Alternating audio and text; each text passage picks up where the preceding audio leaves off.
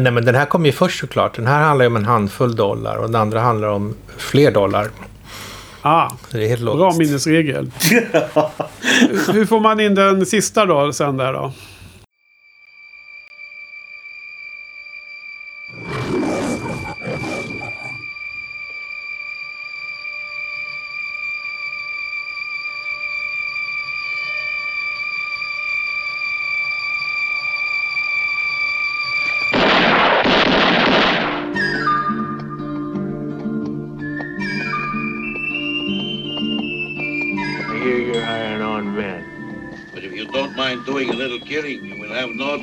Finding someone eager to pay you. Well, I might just be available.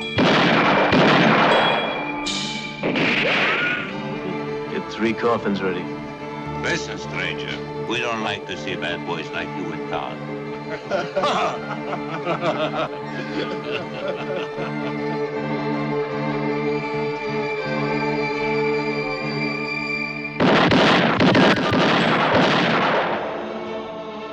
mistake, we're Gothans.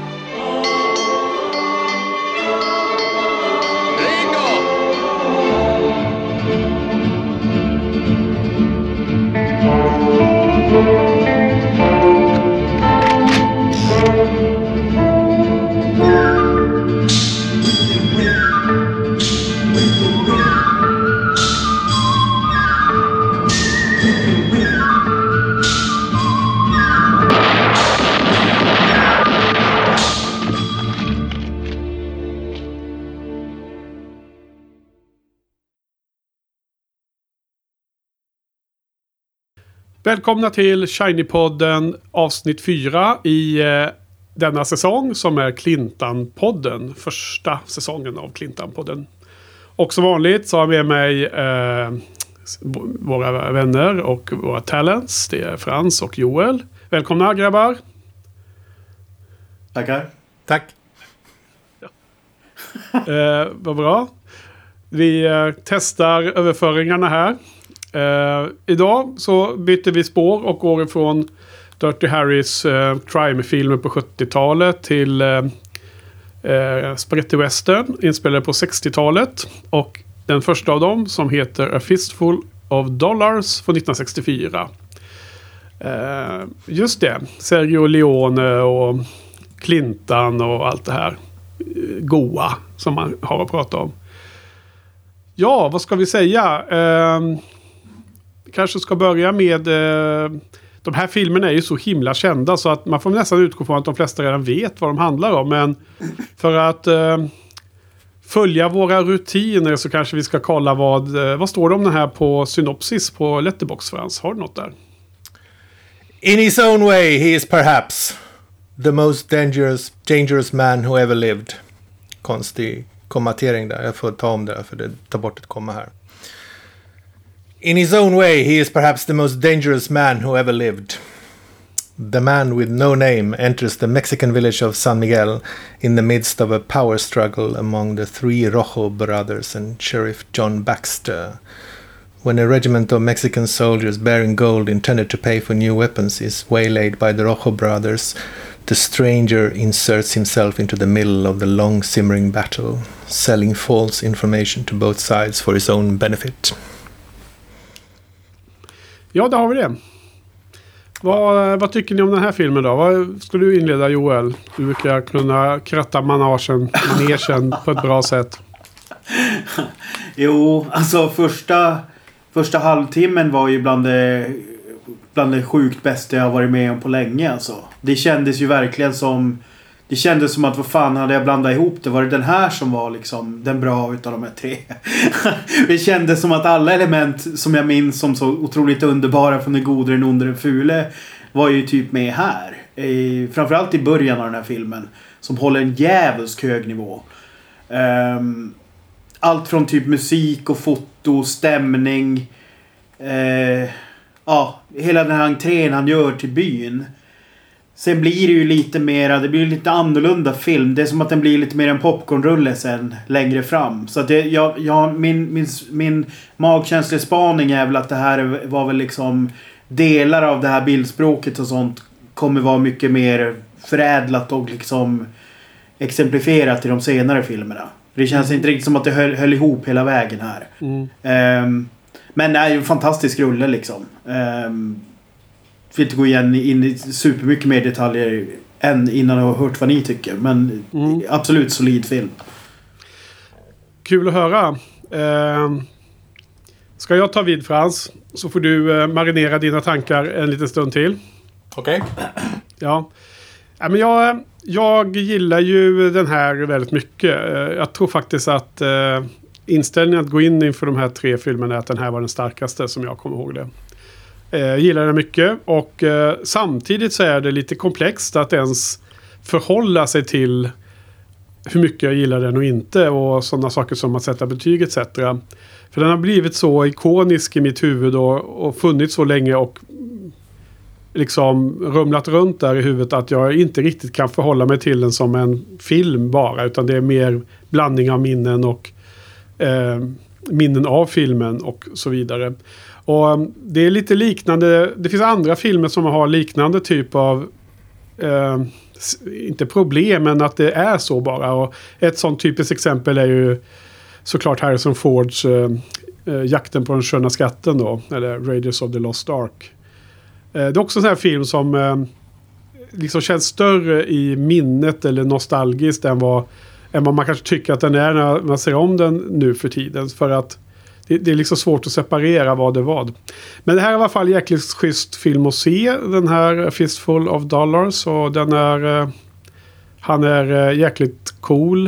Eh, The Man with No Name som på Blu-rayen står, står det alltid Joe när han säger någonting. på, på subtitles som är sån här irriterande nog for hearing impaired. Vilket gör att det är lite störande i sig. Men då står det hela tiden Joe så det heter han tydligen enligt någon. Men i alla fall, jag gillar den skarpt. Jag gillar den mycket. Vad säger du då Frans? De, de kallar honom faktiskt Joe på i slutet av filmen. Jag lade märke till det också, för jag trodde inte att han hade något namn. Mm. Okej, ja. En, eh, han kommer till en by vid den mexikanska gränsen här med någon slags idé om att tjäna pengar på något sätt. Och, Ja, fråga. ja. Är det liksom på amerikanska sidan eller mexikanska sidan han är? Eh, Det känns som att han är på mexikanska sidan. Kan det stämma eller? Ja, det tror jag. Det tror jag. Ja, på, ja du tror samma. Okej, vad bra. Mm. Då är jag nära den amerikanska gränsen. Nej, nej, vänta. Han, de måste ju vara i Amerika för att de har ju en amerikansk sheriff, va? Alltså det är skit- skitsamma. Vad, vad Visst är det? Ja, fortsätt. Vad, Okej. vad väldigt ja, nej, men han, han kommer ju då till en by vid den eh, amerikansk-mexikanska gränsen med, med en idé om att, eh, att tjäna pengar. Och vad, vad, vad, han får, får ut av det hela, det kommer till stora delar bero på hur han interagerar med folket i byn och hur uppmärksam han är på vad som händer och varför. Och den är full av små historier som är eh, historier och människoöden som är dels invävda i handlingen men också är mycket antydda i dialog eller bara i folks eh, reaktioner på saker. Så att för mig känns det som en metafor för livet. Man har någon slags vag idé om vad man ger sig in på men det som avgör vad man egentligen får ut av det, det är hur man interagerar med och förstår allting som egentligen händer runt omkring en.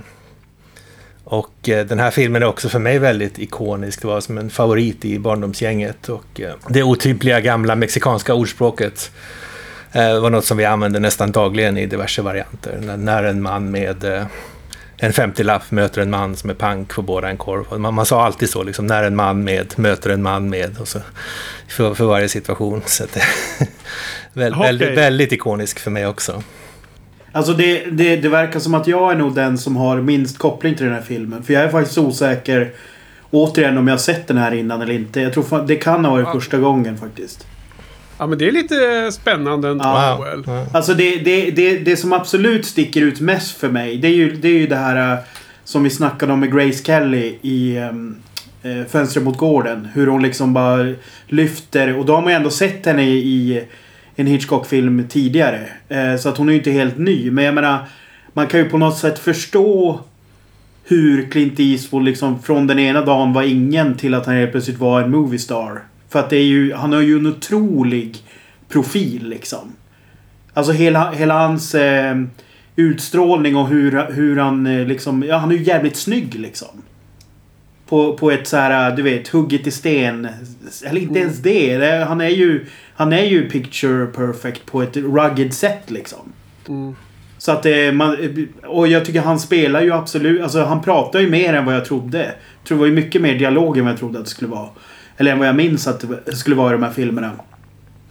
Men ehm, så att det, det känns ju som absolut liksom eh, ett av de kanske största så här, gen- genombrotten inom filmhistorien nästan. Det kan ju inte finnas så jävla många som tar Nej. det här. Jag vet inte om du har sett eh, John Wayne i Diligensen. Men, men där Ja. har vi ju en eh, entré in på, eh, på scenen. Både i filmen men också i Hollywood som, är, eh, som jag tycker nästan eh, kanske är eh, ett snäpp starkare än den här. Men, jag, men det här är verkligen up där, det håller jag med om.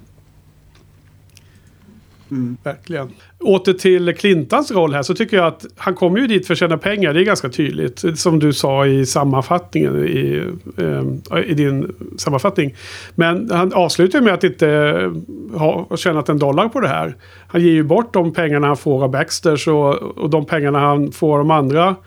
Har han väl fått några gånger och lämnat tillbaks och blivit eh, av med igen. Och, och alla guldpengar i, i kistan som de här eh, Eh, skurkarna fick, fick tag på efter det här eh, brutala överfallet vid, vid floden lämnar ju också till eh, eh, sheriffen eller vilka det var som skulle komma snart sades i slutet. Så att jag tror att han gjorde allting för att han var en god, god man. Han hade sett eh, någon kvinna likt Marisol råka ut så här förr och då kunde han inte hjälpa. Men nu kunde han hjälpa. Så att jag, jag, jag såg det som att han inte var ute efter bara pengarna i slutändan utan han, han var en god, en god eh, revolverman och dödade bara de skurkarna. Eller så, såg till att de dödade varandra också på ett lustigt sätt. Hur såg du Joel? Är- Var han god eller ond i den här filmen? Nej men jag, jag, jag ser nog honom eh, från det goda perspektivet. Mer eller mindre från start ett. Det är snarare att han när, han... när han upptäcker hur dynamiken är i stan. Att det finns två bossar. Och att han dels kanske kan tjäna en hacka men jag tycker ändå han är ganska snabb med att han tar folkets sida hela tiden. För att om vi jämför med hur exempelvis Han Solo är i Star Wars, A New Hope. Mm. Där är han ju egentligen bara inne för pengarna för att kunna betala av. eh, Alltså att för att eh, rebellerna lovar att han ska få betalt så att han kan eh, betala av Jabba. Det är ju först, det är först i slutet när han kommer tillbaks och han liksom blir en rebell på riktigt. Och att han vänder medan han fram till dess framställs mer som en krass... Ja, eh, liksom in, in it for the credits. Som det handlar om den eh, valutan. Eh, så jag tycker, ändå, jag tycker ändå att Clintons karaktär känns lite mer genom, um, genomgod här. Även om det såklart finns någon form av monetärt inslag också. Så jag tycker att han tar ju liksom alltid folkets sida. Ja, jag håller helt med dig för han kommer in där och hans interaktion med den där barsnubben där han direkt säger att han inte har eh, råd att betala just nu och han ska ställa upp det på krita och så. Jag menar, hade han varit ett asshole hade han ju bara roffat åt sig det han behövde som alla andra gjorde i den där stan.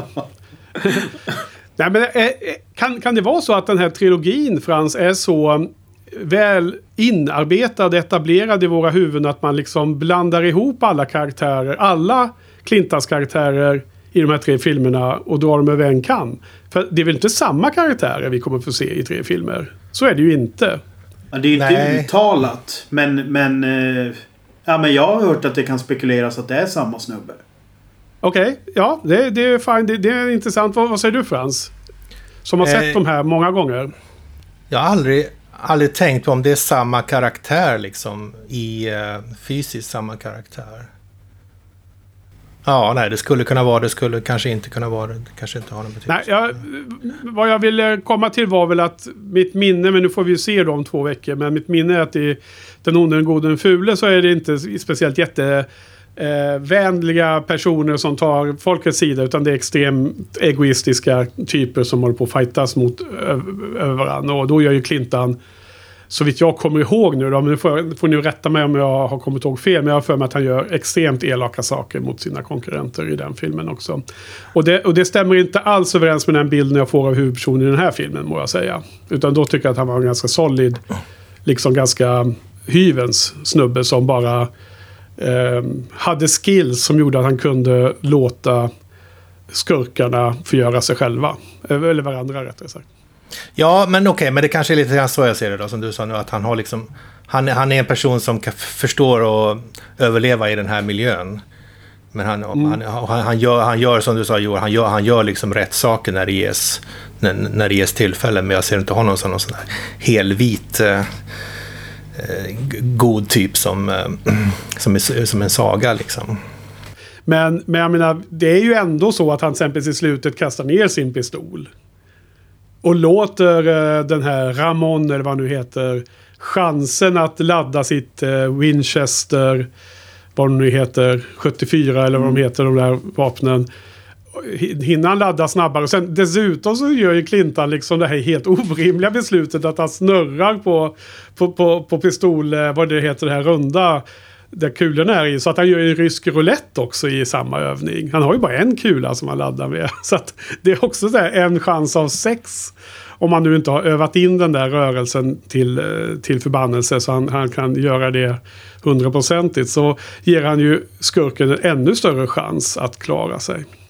Så att, eh, ja ja. Nej men... Eh, var spännande. Vi ska ju se här. Nästa film kommer jag ihåg som jävl, jävligt mycket eh, mer elak som film. Men vi får se vad Clintans karaktär är för någon typ där då. Om han är en, en eh, varken svart eller vit utan mer den här eh, gråzonen då. För det är ju, de är ju mer intressanta sådana karaktärer oftast i vilket fall. Alltså grejen är att han är ju, han är otroligt kallblodig och effektiv hela tiden. Så att man fattar att det är ju liksom inte... Eh, det är inte kanske någon person som... Eh, som bara mår jättebra dygnet runt hela tiden liksom. Han har ju, känns ju som han har varit med om en hel del liksom. Eh, Ja. Jag menar PTSD och såna här grejer borde ju vara rätt närvarande om man är på den där nivån av gun skills liksom. Ja, det är nästan lite så här death wish över hans eh, agerande i slutet när han ska av någon otrolig anledning som är helt obegriplig gå omkring med en, en eh, järnplåt Alltså, jag- framför, jag- framför bröstet. Ja, alltså jag älskar ju den scenen. Ja, ja, det jag också. Speciellt när, när han provocerar honom också. Ja. Att skjut i hjärtat, skjut i hjärtat. Liksom, det är där du måste träffa liksom. Så att han inte kommer på... du Okej, okay, skjut i benet eller i skallen eller vad fan som Ja, helst. skjuta dem i huvudet. Jag menar om vi nu börjar introducera verkliga saker som eh, PTSD och så vidare. Så, ja, men då tar vi ju diskussionen till den här nivån, Joel. Ja, Ska vi- var, vi säga att det är en film? Scen. Ja, jag visste det, men då är det ju en filmad serietidning också. Men du sa att det var baserat på en japansk film va? Samurai. Ja, men det, det, kan vi, ju- det kan vi ändå gå igenom. Det är faktiskt intressant. Det är ju, eh, Yojimbo heter ju Kurosawas film. Och Kurosawa han stämde ju eh, Sergio Leone. Och det är ett, eh, de redde ut det ekonomiskt utanför vad heter det, domstol.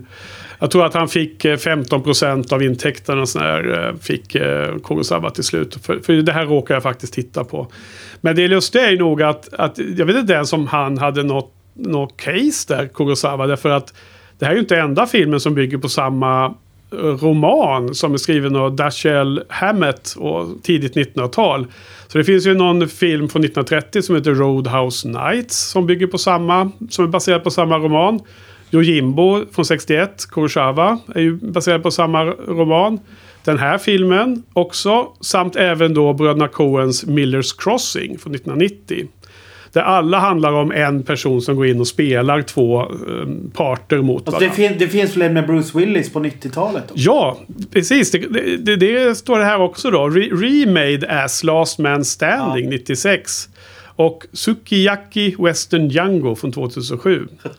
Och, och, och hur, de, hur de separerar version of och remade as på IMDB har jag inte riktigt koll på. Men det är alltså eh, fem, sex filmer som nämns som bygger på samma story. Så att det här är väl en av de här mest basala grundstoriesarna vi har kanske att Ja, erbjuda. alltså det är ju det, det, är det att nu... Alltså om man nu ska liksom berömma någon för dess storhet så är ju Kurosawa väldigt lätt att nämna där. För att han har ju några av de här grundhistorierna som alla gör versioner av. Jag menar de sju samurajerna finns det ju Turtles-filmer som är varianter på. Det finns liksom eh, Sjuvågade livet som en western. Alltså det finns ju ta med fan alla varianter. Tre Amigos är ju också den. Den Ja. här med Steve Martin om. Så att han, han han var ju en... Om det, nu är, om det nu är han som skrev dem, vilket jag för mig att det är. så- är det ju det är liksom några riktiga grundberättelser som, som verkligen har hållit. Eh, får man ändå ge honom. Faktiskt. Ja, han, han skrev ju. Och sen har vi ju den här, eh, det var också känt att det är väl den The Hidden Fortress som är, eh, ligger till grund för första Star Wars-filmen som du redan har nämnt här ikväll. Om det blev kvar i klipp, i slutediten. Mm. Precis. Men, men jag frågade var, okej, då- jag visste inte att det var baserat på en bok från början, väst, västerländsk bok. För jag tänkte den här scenen med, med uh, skölden, hur den var i samurajmiljö. Ja. Spetsade Ja. svärd in där och inte märkte någonting. Ja, fast jag har ju sett Jojimbo eh, åtminstone en gång, kanske två. Men, men nu var det bra tag sedan och det var innan bloggens eh, livstid. Men eh, nej, men alltså remade som, det, var, det, det är ju alltid ganska stora skillnader för hans. Så att det är inte så här scen för scen heller. Men där var det ju samma sak att det kommer en, en ensam, eh, mycket, mycket duktig krigare till en stad där den här typen av situationer och spelar ut dem mot varandra.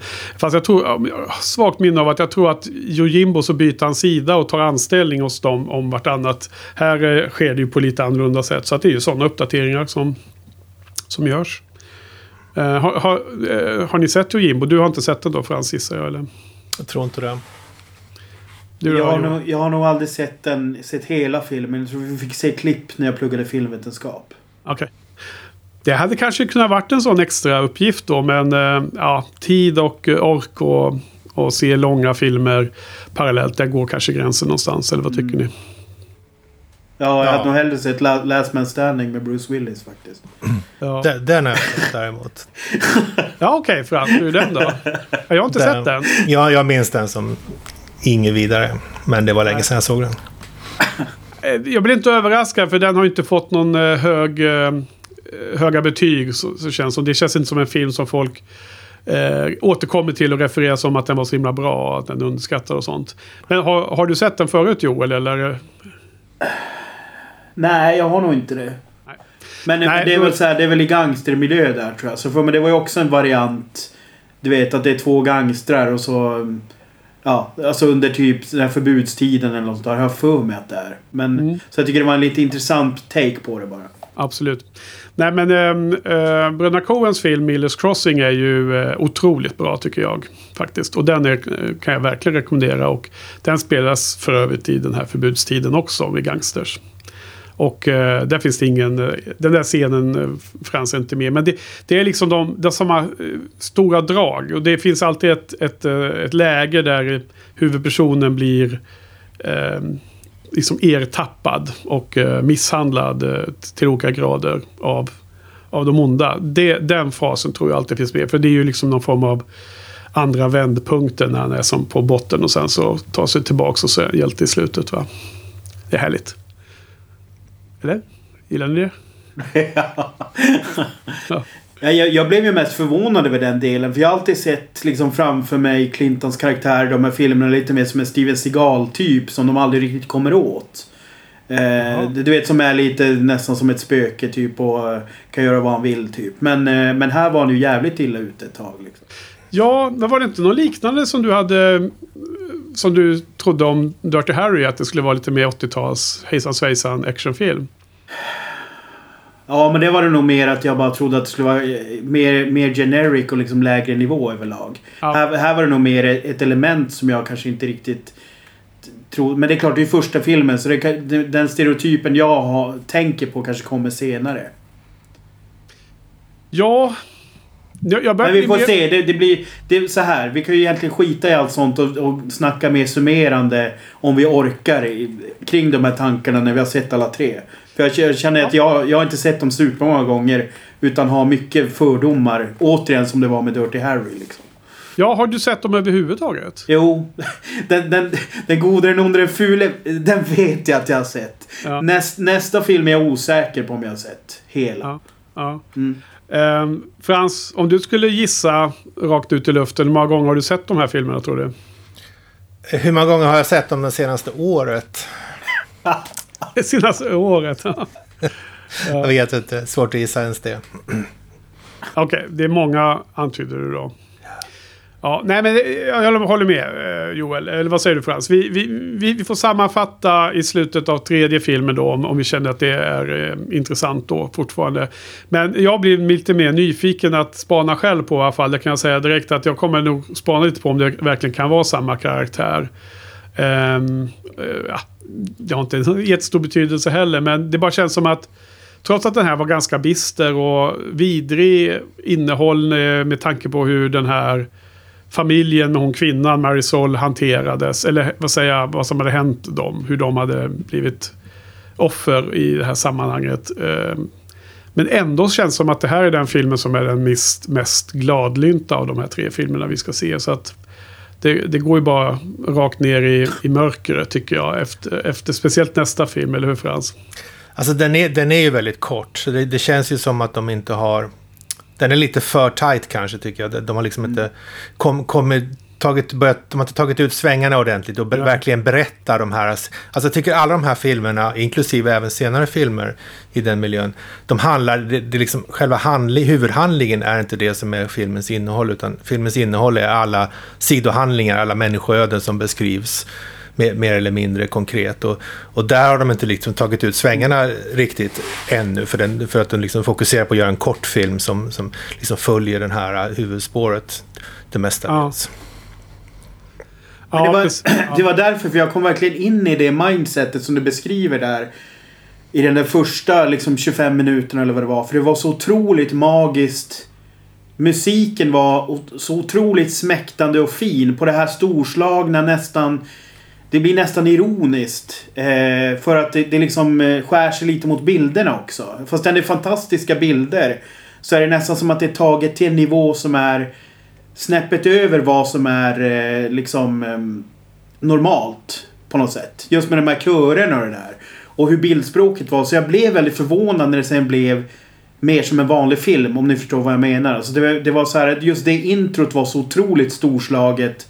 Och någonting som jag minns att jag verkligen kännetecknar den gode, den onde, den fule. Sen kom det tillbaka på slutet när den här slutduellen som vi redan har vidrört där när han blev skjuten med eh, med eh, skyddsvästen i plåt där. Att han... Eh, då uppbyggnaden till den är också lite som, som det blir mycket mer av sen. Och jag tyckte att de, de två delarna, början och slutet, stack liksom ut mot medan resten av filmen kändes mer konventionell. Nej, men det, visst eh, håller du också med Frans? Jag håller helt med Joel att början och slutet är mer suggestivt och mindre dialog och mer eh, känsla i. Är, är något du Ja, känner igen i din vy? absolut. Jag har en lång eh, utläggning om det. Ska jag ta det nu eller? Ja, ja. Bra. Alltså, vad jag har hört, jag vet inte om det här gäller alla scener eller om det bara gäller några scener. Jag skulle tippa att det bara gäller några scener. Men så spelade man, man inte så att man gjorde filmen först och sen la på musiken. Utan man spelade musiken och, och skådespelarna fick skådespela till, till musiken. Så det, det, det, är som en, det är som en ballett nästan. Och jag, jag, tycker, det- jag lade märke till det nu för att jag hade inga subtitles, ingen textning på min, min kopia på Amazon. Så att man, man hörde inte riktigt vad folk sa, men det spelade ingen roll för att musik och bildspråk och deras eh, mimik, hur, hur, eh, hur, hur, hur liten den än är, det, liksom, det, det berättade hela historien. Det, det var verkligen som att se en, en, ballett på, på operan. Ja, Man är behö- det man en behövde- film nästan va? Ja, en stumfilm, ja, precis. Man behöver, man behöver egentligen inte dialogen. Och, det, och det var, jag tror det var det du beskrev, Joel, där. ja, Att det, det var så liksom, i början och slutet av filmen. Ja, men det är ju himla lustigt och... Eh, musiken är ju också ikonisk och det är ju, vad heter han? Ennio. Ennio var i förnamn, är inte det? Jo, Vad heter han då, Frans? Morricone. Ennio Morricone, ja. Och... Eh, det, det är fascinerande om de hade gjort filmen helt så. Med, med, med minimal dialog. Hade det kunnat funka? Ja, alltså jag, jag såg det på det sättet. Jag hörde ju knappt. Jag hörde inte så mycket av dialogen, men det, det funkade jättebra tyckte jag. Ah, vad bra. Okej, jag trodde du menar just i inledningen och slutet. Men det är i mitten när de håller på att förklara vem som ska smuggla vad till vem och vem, varför då finns de här pengarna Jo, och allt sånt men- där. Det, ja, Men då, Du då ska man ju komma ihåg att Du jag, att jag kan handlingen utan till så att det, det Ja. kanske ligger Ja, mycket du i kan det. Ja, precis. Exakt, för det har ju liksom ingen betydelse egentligen. Det är bara skitsamma. Det är ju bara ett spel för galleriet, verkligen i det här fallet. Eh, och det är nästan lite konstigt att de lägger ner så mycket energi som nästan känns som i mitt. Att man ska försöka hänga med. Ja, vem det, alltså vem är det det- som det- lurar vem liksom? Det, det, jag har inte kunnat sätta fingret på det men det, det är ju... Jag tycker ju att det blir lite svagare när det överberättas så som det gör. Och nu är det ju såklart, det är inte bra när det blir tvärtom heller. Att när det blir... Eh, när man känner att man saknar, eh, saknar pusselbitar. Men nu blir det lite liksom, nu kommer en annan Star Wars-referens här. Men som, som det blir i Phantom Menace när de har det här, när de ska förklara den här jävla trade, trade-federationen helt plötsligt i... Eh, i eh, i den filmen. Ett. Ja, episod ett. Ja, ja. Ja. Precis. När de, när, de, när de helt plötsligt ska förklara någonting som är väldigt politiskt och de ägnar sjukt mycket tid åt det. Jag kände att det blev så här. Det var någonting i konstellationen med bröderna och liksom hur de här konflikterna liksom presenterades som var att, liksom, att det blev lite för mycket information och lite för mycket svängar emellanåt. Jag tror att det hade kunnat faktiskt förenklas lite utan problem. Det tror jag. Ja, ja och... ehm, ehm, jag vet inte om du hängde med på den referensen Frans. Eh, Du är väl inte den största Star Wars-fans här i gruppen va? Direkt? Eh, Eller? Nej. Nej, nej. Nej. Men eh, måste regna lite på din parad. Alltså jag, jag håller helt med din analys Joel. Även om jag tror faktiskt att i det här fallet så var ju Leone helt ointresserad av den konflikten. Han bara, han bara gjorde en överförklaring för att han var orolig av någon anledning för detta. Men jag tror att om jag bara ska göra en liten passus så tror jag faktiskt att i eh, George Lucas fall så är det liksom för att prequel-trilogin var ju bara om, om politik för honom. Och det är därför karaktärerna är så dåliga. Så har jag förstått det som i efterhand att det är en förklaringsmodell på Ja, ja, nej absolut. Det, det, det var mer att jag här Ja. påminde. ja, men det var, det var en bra jämförelse för att man, man förstod precis vad du menar. Men då, då kände jag mig manad att, att eh, nämna det faktum att i det fallet var det liksom ett, eh, ett mål med filmen medan, som då fick ett dåligt, dåligt utfall. Liksom. Ja. Men här var det nog snarare att eh, han liksom... Därför att om man nu fullföljer det så tycker jag att där, de delarna var väldigt eh, noggrant förklarade medan hoppet mellan att Clintan ligger och helt sönderslagen liksom i en eh, kista till att han liksom helt plötsligt är bara en eh, nice ställe inne i någon gruva och det finns ett logistiskt setup hur han ska få mat och nya kulor hela tiden. Det liksom förklaras inte alls istället. Och det gör inte mig något heller för det, man, fattar att, man fattar att det löser sig på något sätt. Liksom, han har sina kompisar som han har odlat upp genom att vara en, en hyvens kille när han kommer till byn i första handet. Men, och det behövs inte förklaras. Men det är lite lustigt då med tanke på att det är så olika nivå på hur noggrant saker och ting förklaras. I filmen menar jag. Det är liksom en slags första försöket då han kanske blir mer förfinad i sin, eh, i sin eh, skills, Leone, efter andra och tredje. Men det är en del av eh, musiken här i filmen, eller hur? Ja, alltså... Musiken som var i början är ju väldigt... Påminner ju väldigt mycket om den som är i, vad heter det, Once upon a time in the West. Alltså den, den, Den maffiafilmen? Nej, Nej, den med... den med, den med Henry- harmonika. Ja, precis. Okej. Precis. Så att det, för det, det var ju inte den där typiska den gode, den onde, den fule viben liksom. Den eh, verkar inte riktigt ha uppfunnits än. Eller ja, credits, förtext... Nej, förtexterna var inte heller så. De var, eller var de det? Det var ju fantastiska förtexter. Jag kan inte komma ihåg musik på det sättet. Du får fråga Frans.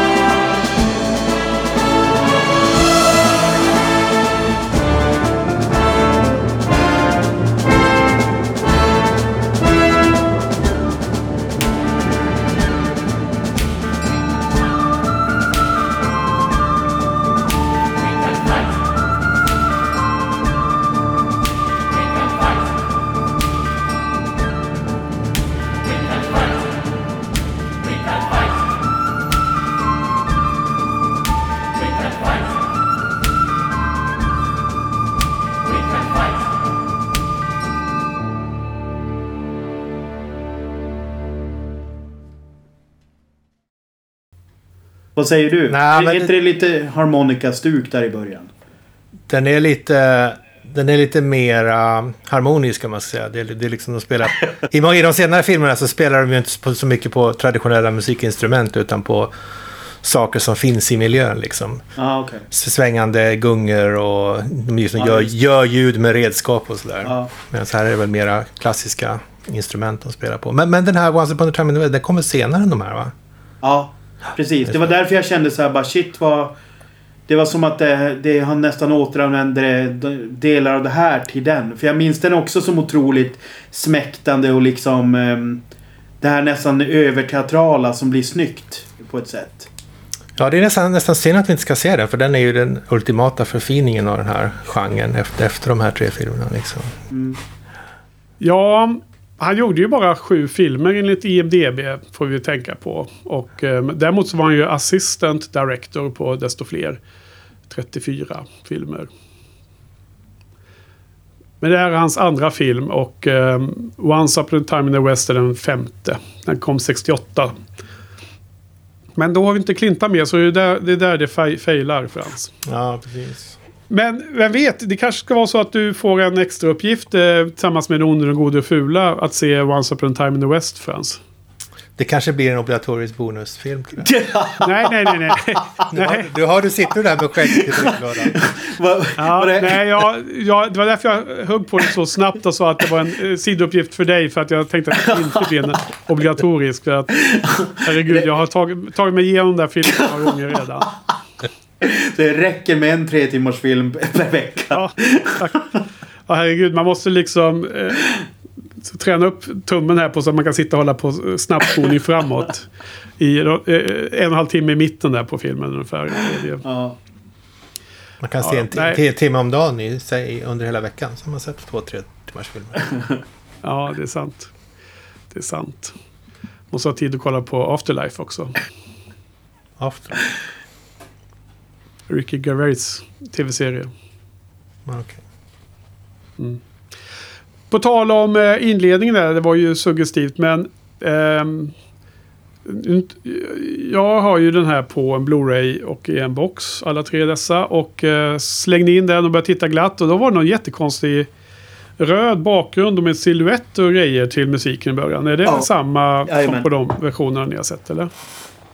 Jag tror att jag har nog, jag har nog sett en rip utav den Blu-rayen du har. Jaha. Det verkar... Frans?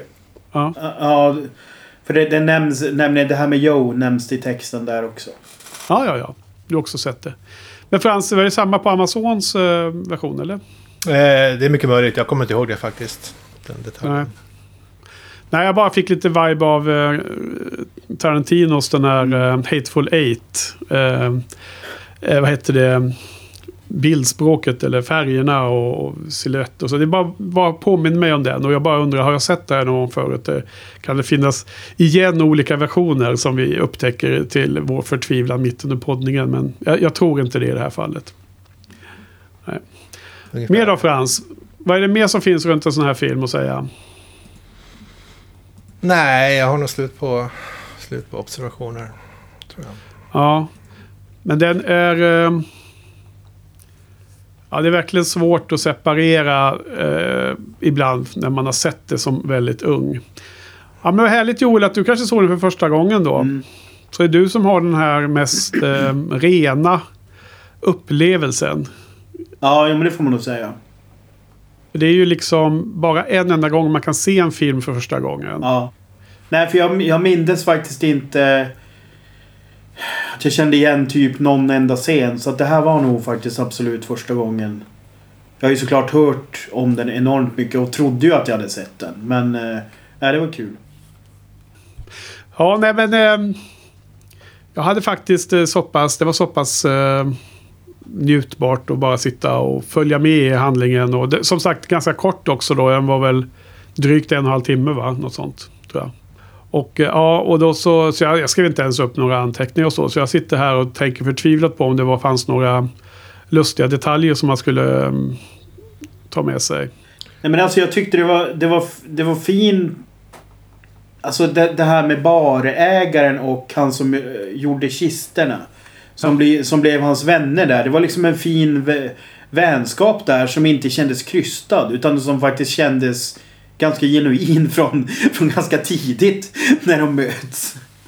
Ja, jag håller med och det är fascinerande i sig. Och, och speciellt med tanke på att, det- vad är det, det här så är inspelat i Italien med massor med folk som, som inte kan engelska också. Är det inte något sånt Frans? I den här. I bergen i Spanien. Ja. Men, men att de kunde inte engelska ju, eller hur? Och allting är dubbat och så här. Nej, alltså så- så här. Jag, jag, jag ska djupa dyka, djupdyka i det här senare. Men jag tycker ju att spelkemin mellan skådespelarna är ju väldigt bra med tanke på att de antagligen inte förstår vad varandra säger. Utan att det är mycket att en regissör antagligen säger vad de ska säga och så repeterar de det bara. Och så har de... Det är, så tänker jag mig att det har gått till. Ja, Så att de, de spelar ju inte mot varandra så mycket snarare än att de läser och spelar mot varandra. typ. Klart de har ju lärt sig replikerna men de får ju inte ut någonting av sitt motspel mot varandra. Och, och med tanke på det så tycker jag att skådespelet är väldigt bra. Och framförallt att kemin...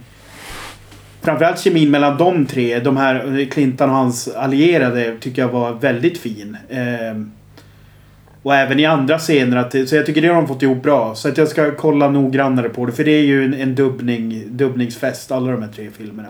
Så bara Just försöka lära mig lite om hur det gick till. Innan jag sitter och pratar om det för mycket. ja. men Frans, hade inte du eh, någon spaning på det här också? Eller eh, missförstod jag dig? Eh, nej. I så fall- har jag glömt bort den. Ja, ja nej men det... Eh, en, en sista liten... Eh, liten, liten, superliten detalj som jag bara tyckte var lite roligt var ju att... Eh, där han... Eh, eh, jag tror det var i slutet av filmen när han eh, hoppade upp på en häst eller om det var den där samma, å, samma åsna igen och red iväg ut ur bild och filmen var slut. Då stod i alla fall den åsnan eller om det var en häst. Eh, de hade liksom en vagn bakom sig. Så han gick ju fram och tog loss hästen från vagnen. Han lösgjorde de här eh, träpinnarna som sitter framme vid hästens bröstkorg. Om man säger så. Och sen så ledde han fram hästen några steg och sen tog han av eh, den här eh, eh sadeln och sen hoppade Clintan upp och red iväg barbacka. Kommer ni ihåg att detta skedde i slutet? Eller? Nej, kanske. Men det lustiga var ju att hästen eh, klev ju över ett, ett o, obefintligt hinder med bakbenen. Den, eh, den, så, den, hade, den såg inte vad som hände där bak så att han klev jättehögt med sina bakben för att komma, komma fri. fast det var bara att gå rakt fram. Så att det där var ju var lite roligt. Det var ju som en eh, natur, eh, naturlig reaktion av hästen som inte såg vad, vad som hade lagts framför bakbenen där. När Ah. någonting gjordes där bakom huvudet. de, de hade väl stängt huvudlag på den. Ja, men plus att den ser väl inte bakåt liksom. Utan om det är någonting som pulas med där runt sidorna på den. Det var en travreferens. Det är för att man har olika huvudlag på hästen beroende på hur mycket den ska se. För hur snabbt Ja, men det har, ju- har ju även i filmer har de ju sådana ibland. Så oavsett det, tänkte jag. Att, eh, jag tänkte att den var applicerbar även för en sån här Mm. situation. Ja, nej, det kanske inte var så eh, superspännande. Jag, jag tyckte att det var lite rolig sån där. Jo, jo nej, men det, det, sånt där är ju skönt när man upptäcker det. För jag håller med. Det, det ger ju någon slags li, livs... Eh, du vet att man inte haft en analregissör som blir förbannad och ska ta om. Du vet för att det där händer liksom. Ja, precis. Man, man ser att det är hästar westerns eller andra djur, hundar och så vidare som kan vara med i vanliga filmer, vilket, vilken genre som, som liksom beter sig på ett roligt sätt. För de är liksom kanske svårare att regissera på samma sätt. Så att då får man en liten eh, vibe av att det fanns en, eh, någon slags verklighet också som, som finns när de spelar in. ju. ja, ja. Men vi Ja. kanske måste ändå nämna det här, um, det här uråldriga mexikanska talesättet.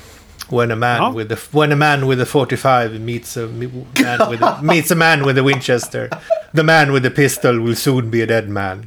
Det är väl, väldigt, väldigt specifikt och väldigt långt Jo, men alltså, ett, alltså, ett gammalt talesätt. Ja.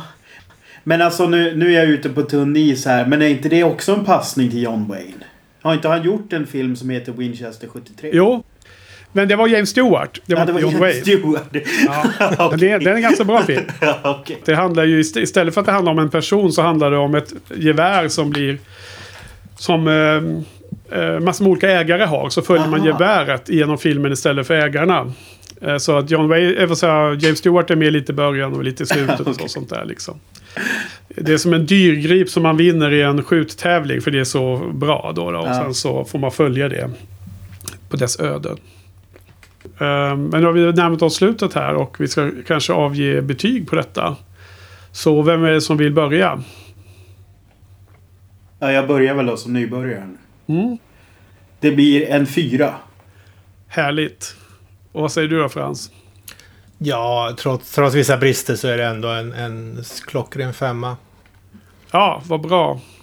Skönt att du står upp för filmen. Jag, eh, jag tycker att det är tre av fem, säger jag ändå.